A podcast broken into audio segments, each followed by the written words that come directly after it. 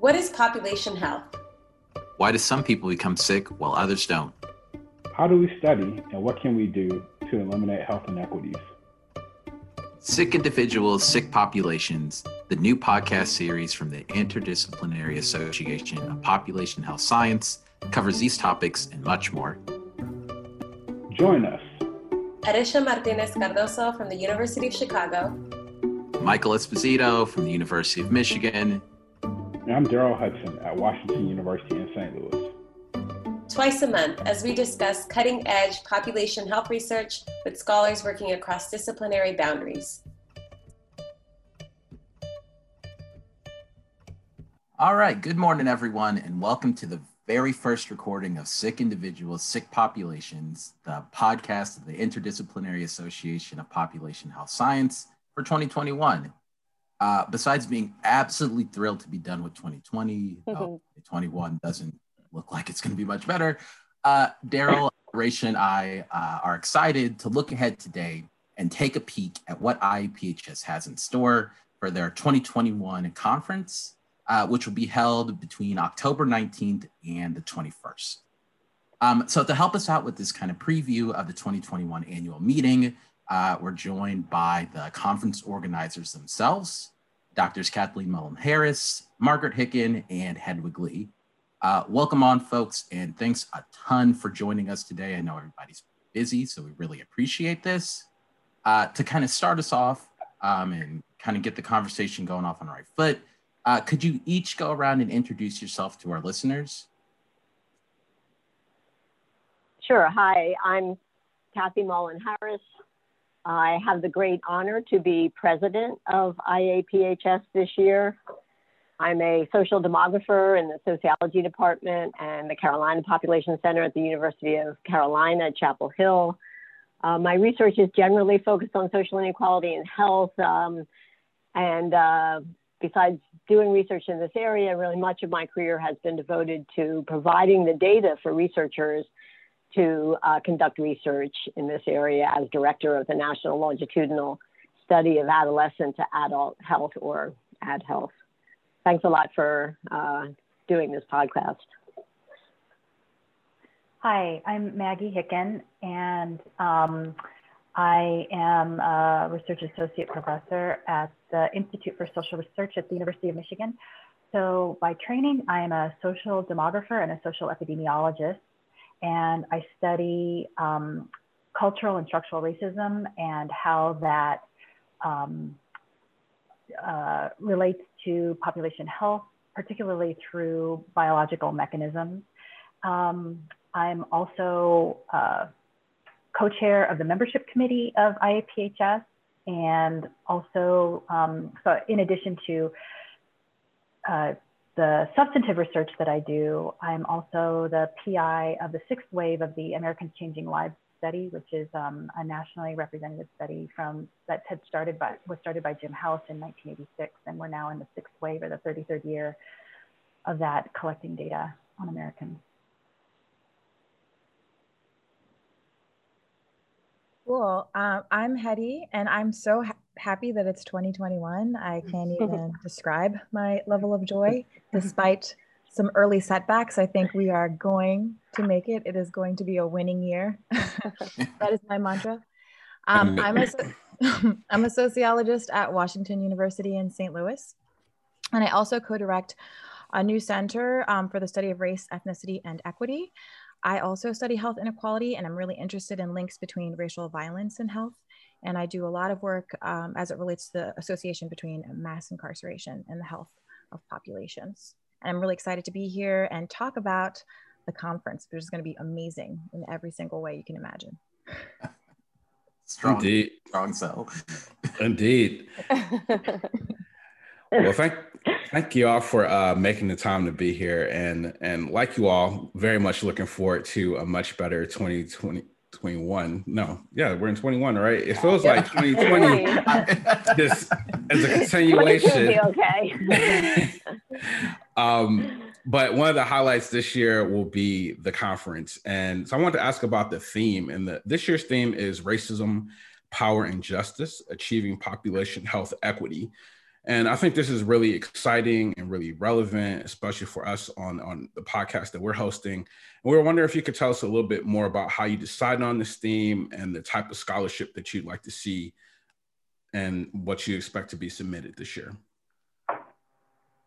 Yeah, we're really excited about this theme as well. Uh, so it was clearly inspired by the events of 2020, um, specifically the killing of George Floyd and uh, other Black Americans whose unjust deaths were made really so apparent to the entire uh, American population um, through the televised coverage and social media, and of course the Black Lives Matter movement. Mm-hmm. Now, this, it, you know, as we all know, this is not a new thing, but the attention I think created just a, a groundswell of um, of support uh, and recognition and, and, and even for many a new understanding of what structural racism means and is and, and curiosity about it. Um, so uh, that was that was you know one of the most important motiv- motivating factors for the theme.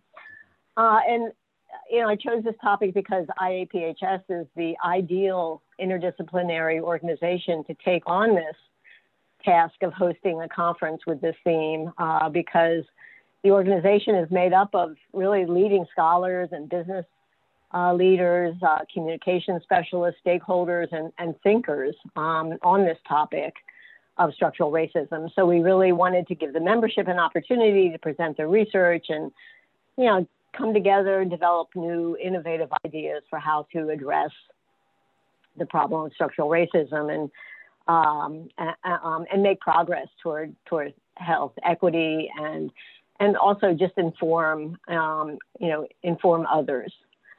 Uh, the other really important reason that I chose this topic is because two of those leading scholars, Maggie Hicken and Hetty Lee, mm-hmm. were willing to be the program chairs uh, for this mm-hmm. meeting uh, with the theme of structural racism. So that that that you know that was a deciding uh, factor, and, and uh, we're in the planning processes, and um, it, it's really it's it's really exciting. Maybe I'll let Hetty or Maggie talk about what kinds of research we're expecting to uh, show. Yeah, sure. I could um, I could chime in a little bit uh, about that. So what we're hoping for, what, what um, I think we're hoping for is to, to, for two, I can see two different movements. One for one movement is really people who use race in their they they may study race, but um, perhaps still in a very um, a very descriptive way. We're hoping that um, will push for research that really understands what these race variables are, what they proxy to understand um, structural racism, and then and then also push to be to consider more deeply what we mean by structural racism, cultural racism, what we mean by power differentials and justice.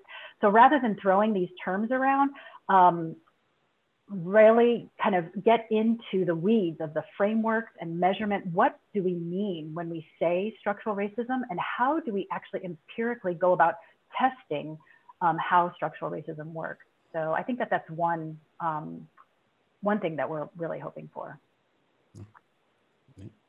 Yeah, that's really cool. I think, um, you know, we've been in the field for a little while and we're all colleagues and have talked to each other, but I feel like structural racism is now like this this hot word of 2020 and i think us as scientists it's kind of our job to clarify what that really means and and really dig right. deeper kind of as maggie was saying because everyone's talking about it and i think mm-hmm. it's really time that we're like in the spotlight to really hone the science and make it stronger and i'm really excited about this theme. And one thing we talk about for IAPHS is like this is the space where this hard work gets done and like where racism is front and center in, in terms of population health. So I think a lot of folks are excited about this theme. Um, relatedly, uh, one thing that I really enjoy from the annual meetings, um, we talked about it in the conference recap, is the invited panels. Um, and uh, we're excited that they you that we use them to look at these kind of broad conference themes from a bunch of different angles. And in the past, we've seen really cool folks come through to the conference professors, medical professionals, stakeholders. And um, really, we have these really engaging and electrifying discussions around the conference theme. So, can you give us a sneak peek about some of the invited plenary sessions this year and what the uh, what things um, folks should be looking forward to in this um, this conference around uh, racism, equity, and population health? Yeah, um, I can speak to that. So, first off, we definitely want to continue the momentum that has been started with the great conferences, IAPHS conferences that, that have come before ours, and emulate um, the bringing together of a variety of people from different sectors to talk about complex issue, issues such as how we should think about racism and its association with population health. Something you said before kind of struck me, which is um, while this discussion around racism and health uh, seems new, um, especially in the field of population health. And I wouldn't say that for everyone, but for the most part, I would say that's the case. And I, mm-hmm. you can mm-hmm. disagree with me afterwards if you don't. Um, people have been talking about and thinking about structural racism for a very long time, especially in the uh, humanities and in the humanistic social sciences. And so, one thing we definitely want to make sure that we do with our plenary sessions is ensure that we have perspectives um, that are coming from experts and people who've been really thinking about how we should conceptualize racism, measure racism, and understand how it flows through society. Um, so that's really important for us because uh, one thing that can often happen, and actually this reminds me of uh, an IAPHS session I think it was last year or the year before, where I think Kathy, you were a panelist and you were talking about biomarkers um, in the study of health, and you mentioned this idea of making sure we don't work do research where we just kind of look at the shiny new object and we really don't fully interrogate what we're doing and think through how we measure think how we measure um, these biomarkers and use them to understand health and health disparities. I think we need to be just as critical about how we think about and use um, racism in our research. And I think that's something that Maggie agrees with and Kathy agrees with. And so we structured our plenary sessions to think about that. So how do we, um, what does it mean to, for there to be a culture of racism in our society? What does that look like? Um, how does that manifest um, in everyday life um, to impact our behaviors and our culture? Um, and so we definitely want to talk about that. We also want to talk about um, structural racism as a resilient system. Um, so, you know, we've learned, um, and many of us talk about the ways in which um, racism morphs over time, and we find that racial control continues. Maybe it looks a little bit different, but it still has the same core features of ensuring that certain groups are higher um, up in the hierarchy and other people remain disadvantaged.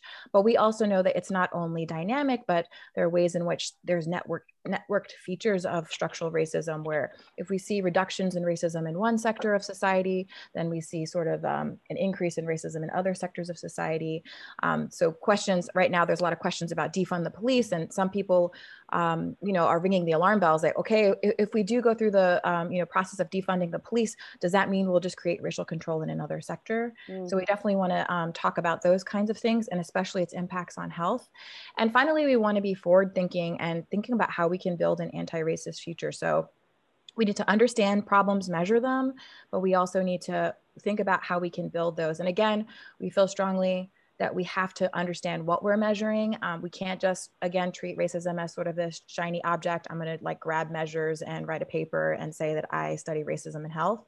Um, and once we can do that, then we can also kind of think about innovative policy solutions at the grassroots, but also at the you know, at the um, you know federal level. I think this is an interesting time to talk about it as we have a regime change in our government too. I'll stop there because I could go on and on. I'm super excited.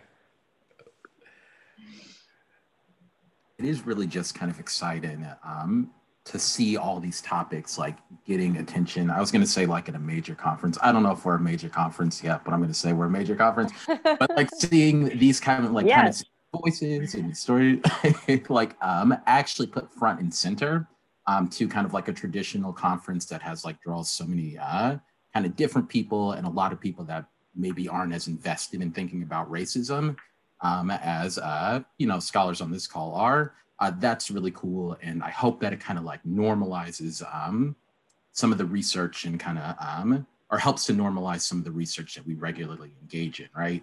I I feel like sometimes going to conferences and health conferences in particular, like we're having conversations from like, what is racism? And you can just see everybody move away from me slowly. Like we don't want to right. right. Um, so, you know, this is just awesome to see. Um, um, these conversations just kind of given the respect I think they deserve. Agreed. Let's move on a little bit um, and talk a little uh, a bit about logistics, right? Um, so last year's meeting was the first to go entirely online uh, due to COVID, duh. Um, and I was like admittedly ready to just like absolutely hate it. I got the email back in October or back whenever it said it was going to go online, and I was like, oh yeah, this is going to be the worst, and just really just scrolling. Um, it was bad, um, but it wasn't. It was awesome. It was a really awesome, like a genuinely awesome conference, right? Um, and I think that's kind of a shared sentiment. Uh, there were quite a number of things um, that people kind of seem to enjoy about kind of a fully virtual conference, uh, including the ability to do kind of non-traditional sessions. You know, we had a bunch of um, kind of podcast type sessions and I forgot what were other kind of forms that we had. We had podcasts, we had traditional sessions. Uh, Our traditional plenaries that were really good. Yeah, yeah. So just a lot of kind posters. of posters. Oh, virtual posters. Yeah. yeah. Virtual posters oh, yeah. again. Um, so like just a lot of, you know, just awesome, like kind of different ways to present information. Um, people also seem to really enjoy that kind of, you know, sessions were pre-recorded and could be accessed throughout the week. So you didn't have to make any hard decisions about like uh, mm-hmm. what research uh, kind of you wanted to see. It was all really, really great. Um, so I'm not sure yet. Uh, so tell me to not ask this question if that's the case if you've made a kind of call about whether the uh, kind of annual meeting will be hosted in person yet. Um, but if it is, are there any aspects from the virtual meeting that you're planning on kind of incorporating into the real life meeting? Um, and if we do end up going virtual again, do you have any ideas for kind of like making that conference experience kind of even more enjoyable for folks than it was last year?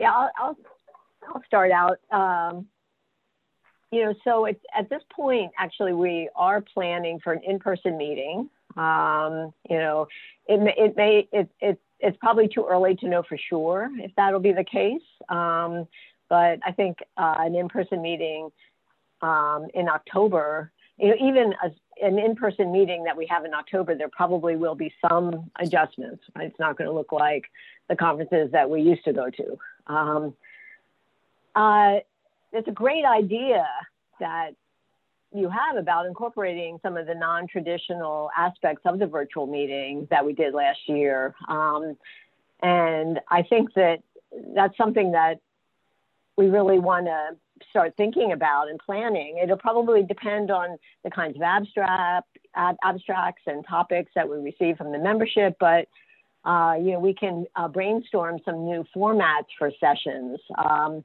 you know, maybe, uh, you know, question answer sessions of panels. Um, there, I know some conferences are now adopting these flash talks, uh, which are like five minute talks rather than whatever 15 or 20 minute talks. And in that way, you can also showcase more of the of the research, you know, of the membership. And I think that we should we can also look into recording sessions so that they can be viewed um, after the conference. I know that was something i really enjoyed was a big hit because you know the you know a lot of times you can't see what some of the other presentations are that you want to um, because you have uh, uh, conflicts or responsibilities during those times. So um, thanks for putting this you know idea uh, on the table. We're going to uh, you know work work more on that Yeah, it was really a pleasure. We hosted several uh, um, podcast recordings with presenters, and it was fun to do that because you got a different angle from their research and a behind the scenes. Uh, so that was something I think I really enjoyed from this year's podcast. Or, I'm sorry, this year's conference or last year's conference rather. Uh, we um, also, oh, sorry to interrupt. Go ahead. I was just going to yeah. say one thing I wanted to add on to Kathy is that we definitely want to, the, the poster sessions, the virtual poster sessions were really great because there's a lot of one-on-one interaction with the presenters and we want to replicate that um, that you know that can be hit or miss at conferences with the poster sessions but i think there are ways we, we could do that and then i mean i know this is probably controversial but i really like i've always liked reading live tweets of um, presentations. Um, I think it would be really cool to think about ways to incorporate that more dynamically in a presentation. I know that you run the risk of a heckler, um, but I think we have a good, we have pretty good manners in IAPHS where I think I, you know, even now when I'm teaching my courses, I love to look at the chat because, you know, I'll be lecturing or talking and then people are having conversations on the chat. And it's just, you just feel so much more connected to the presentations, even though we should feel more disconnected, at least what you would assume because we're on Zoom. Um, I rhymed there. I don't know if you checked that out. but anyway. That's why we have you on. I really, Multi- I actually multi-talented.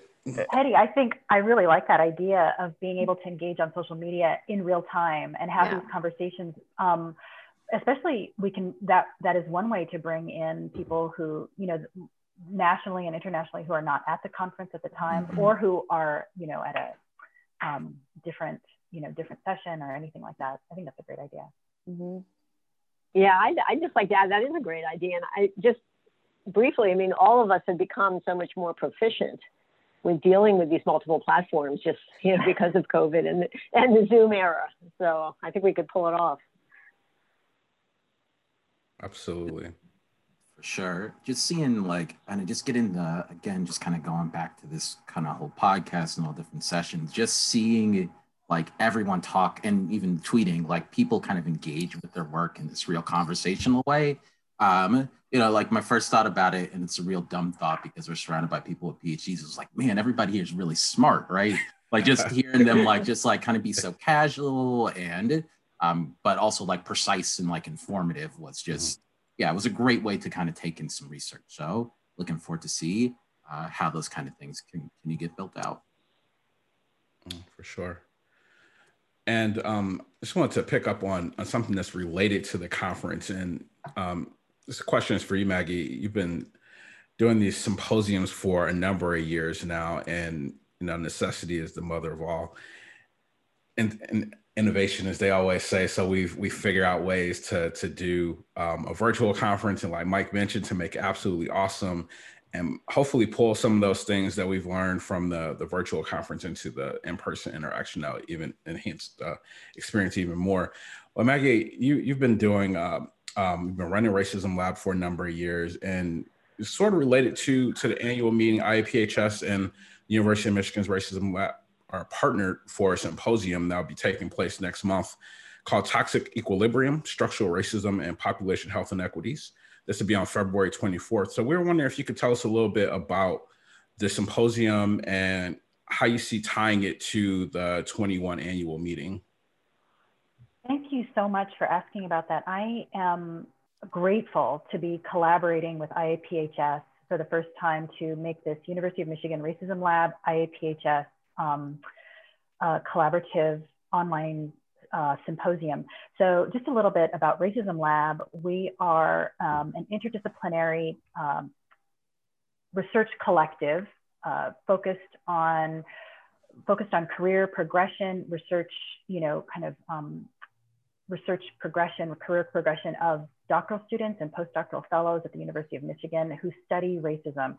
And um, Mike is a current member. Aresha is an alum. Hetty has actually presented for us at previous symposia. And Darrell, I know, is on our future symposia. I was going to say, I got left. How did that happen? no, no. We've known each other the longest by far. well, no, I'm wondering when the WashU branch of Racism Lab uh-huh. is going to be started. Um, but so every year we're in our sixth year, um, and every year we hold an annual symposium um, linked to the University of Michigan MLK Symposium, the campus-wide symposium. And um, this year, because of COVID, we're going virtual. However, it was the perfect opportunity and probably the perfect timing to collaborate with IAPHS.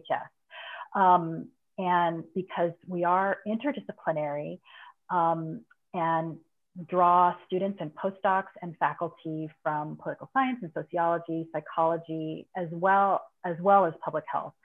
Um, and so this year, Eduardo Bonilla Silva is our keynote speaker, and he will be speaking, um, his talk will be titled, um, What Makes Systemic Racism Systemic? And so it's perfect. It's really ideal, especially for our topic, because we are going to be talking about how what structural racism is, how it operates, and how how our institutions are actually connected to each other so that as we try to move toward equity, as Hetty was saying, as we try to move toward equity in one institution, we have to keep our eyes on all of the other institutions.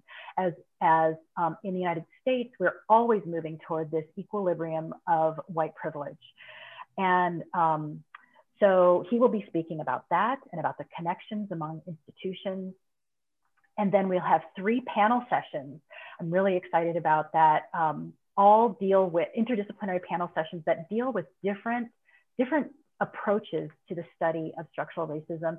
And we will have some of the panels are IAPHS members and some of them are not. And so I'm really excited to be able to introduce a national audience um, to IAPHS as well.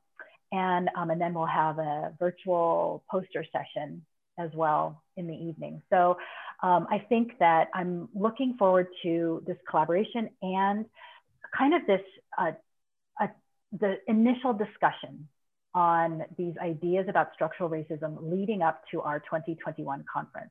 So um, I'm excited and I'm excited. Hopefully um, we'll be able to see all of you there. Awesome. Thank you. I'll, I'll look forward to getting my, my invitation, Maggie. it's coming, it's coming, Darrell. You know it's coming. yeah, that sounds really exciting. It's almost like a lead up, a teeing up to the annual conference, like a teaser and a taster to get people excited um, I'm I'm always like looking forward to the um, the symposium. I think this one the years will be great, um, especially virtual because we some of us can't be there in person um, when it happens normally. Um, uh, to, so thinking about kind of the bigger goals of the symposium and the conference, um, Hetty, you alluded to this earlier uh, around like our goal as a uh, uh, uh, association is not only to kind of do the research and document research, but also to envision ways in which we can advance and improve population health, think about policy or practice solutions towards this anti-racist future. Um, so while that is our goal um, in the circles that we run in, we've seen recently through things like COVID um, and other kind of health inequities that have plagued our nation that we're quite a ways off from even approaching that endpoint. So, for the three of you, how do you think population health scientists as a collective can help us move closer to making actual real world progress on racial equity? Um, because we've shown time and time again that major racial disparities exist in all sorts of health outcomes, and yet all that documentation that we've done hasn't always motivated sweeping changes towards equality, at least at the level that we hope that it would. So, how do you think this conference um, will help us envision? how we can do things differently, how we promote, conceptualize, or value our work to make progress here, and uh, what sorts of things are you looking forward to in the conference as a venue to think about some of those ideas? I know that's the million dollar question. So right. you know, solve, to take a stab at it. All the things. You know, solve it for us. Yeah. 30 seconds. But yeah. what's at the top of your mind? Well, I, I'll, I'll start. I think it's it's probably more than a million, right? It's probably multi-trillion. It's probably you know mm-hmm. more than the the yeah. current debt, right, which is pretty high. Um, I mean, I really want to let Maggie and Hetty respond because they've given so much thought to this over their careers. But but one thing I would like to say is that I, I really do hope that this conference can be a starting point for, you know, as you say, population health scientists as a collective uh, can develop some ideas and concrete you know, actions or strategies for how we can make progress towards the goal of, of uh, racial equity. And, you know, just thinking, uh, you know, instrumentally for the conference, I mean, perhaps this is a question we can pose to speakers who are a part of um, all of the panels that we form. We just say we want to keep, you know, we want you to think about this, uh, you know, in your presentation or your discussion of the topic and uh, um, you know, and, and, you know, say something about this. We can also ask the plenary speakers, you know, this question and, and keep this as a sort of theme, a, a question theme that can run across the conference, across the panels, the the plenaries, the even the you know the presented uh, abstracts and posters, and then you know even convene uh, following the conference, you know, the three of us or with um, the board of IAPHS and maybe even just develop a report on what we learned. Um, uh, develop any strategies that we think IAPHS could could work on um, to move forward and communicate and somehow get going um, along these lines. So that's a very sort of, you know, a high, uh, you know, uh, um, uh, uh broad response. Um, but um, thanks for that question. Yeah, I guess I can add. Um, so my New Year's resolution for 2021 was to be more optimistic and hopeful. so, and so I think, I mean, I and I'm curious. I'm very curious to see what how Maggie is going to answer this mm. trillion dollar, dollar infinity dollar question. Um, um, so in being more hopeful i've been trying to and I, I, guess i've also been pushed by teaching teaching about health disparities for a long time to undergraduates yeah. who get so tired of having to hear about all of the you know problems that exist in our society at sort of every level and they want to understand how do we change? What can we do?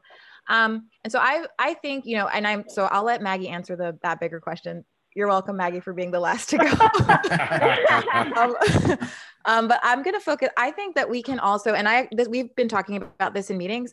We can. I think we should also be focusing on things that are actually happening right now that we don't are not often lo- looking at. That mm. where we're seeing changes happen in ways that are really important. And so I've had the privilege to work uh, uh, for the Committee of Populations for the National Academy of Sciences, which uh, Kathy Harris chairs. And I just think the National Academy of Sciences is doing a lot of really great work, especially in response to COVID right now, um, in terms of bringing together scholars who are doing this out of their own time. So they're not getting paid and they still have a thousand and one things to do, you know, for their home universities and other professional organizations like IAPHS. Um, to really tackle issues around uh, COVID 19 and disparities and such. And so I was lucky to be part of a, um, a, a, rapid response uh, report on using decarceration, so mm. removing individuals from jails and prisons as a strategy to re- reduce COVID-19.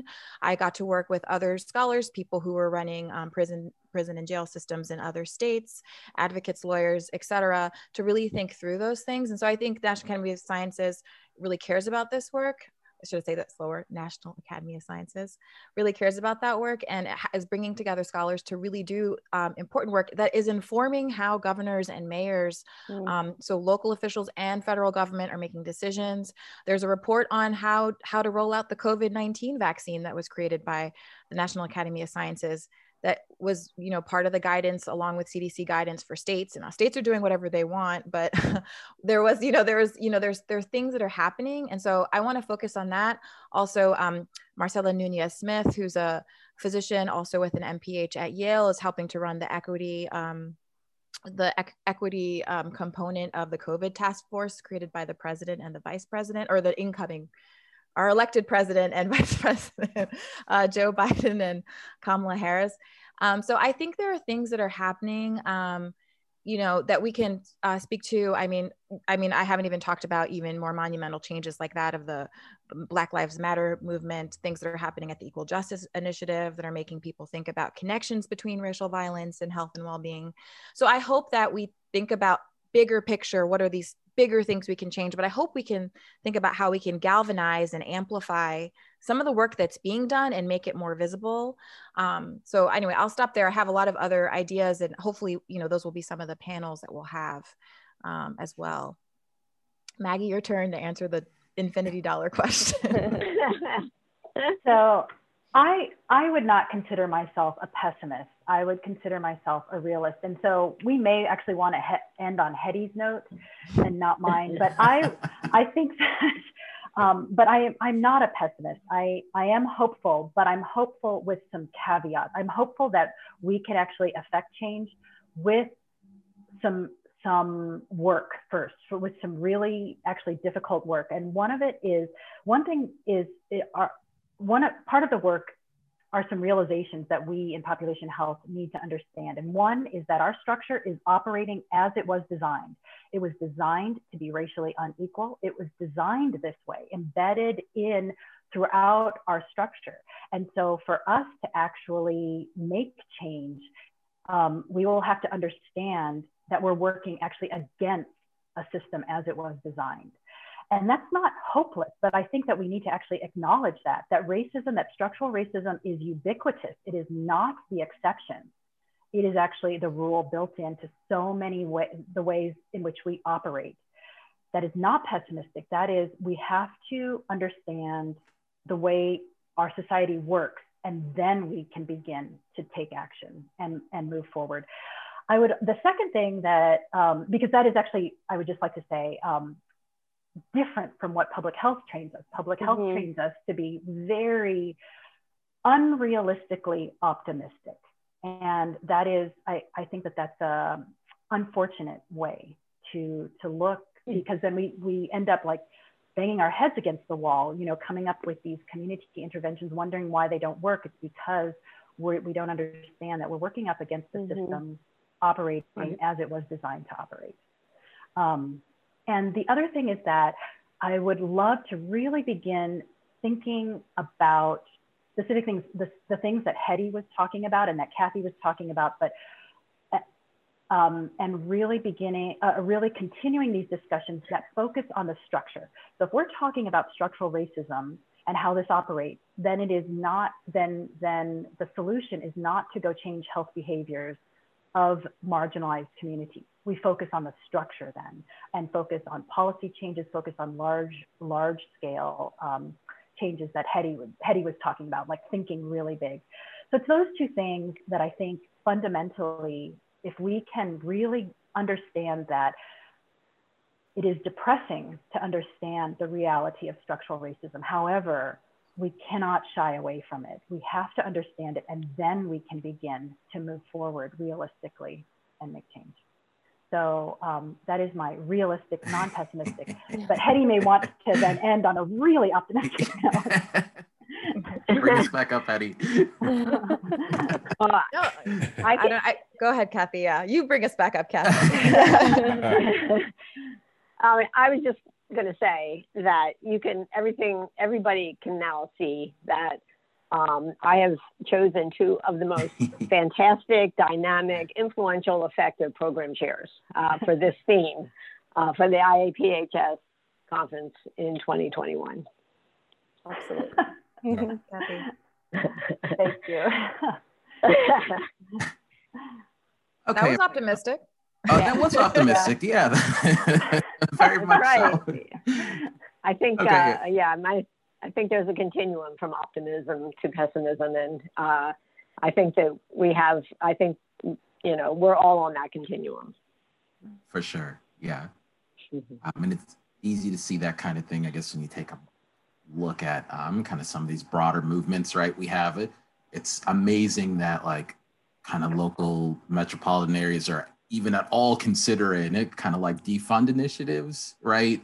Um, so that's like promising. Um, but at the same time, like as Hedy hinted at earlier, right? Like some of like the uh, you know, we have to be very like careful about like what we like kind of redistribute that money to, uh, because it, like Maggie said, cultural racism is a big thing, and if we just kind of like change one, le- pull one lever, all that may get offset somewhere else, right? So it's this balance of like, oh, things are happening. Let's continue to be real about like, um, like how big of a challenge this is, right?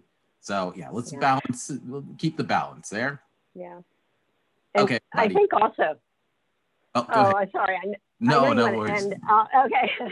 well, I just want to reemphasize that you know the timing is is is really right for this. Right.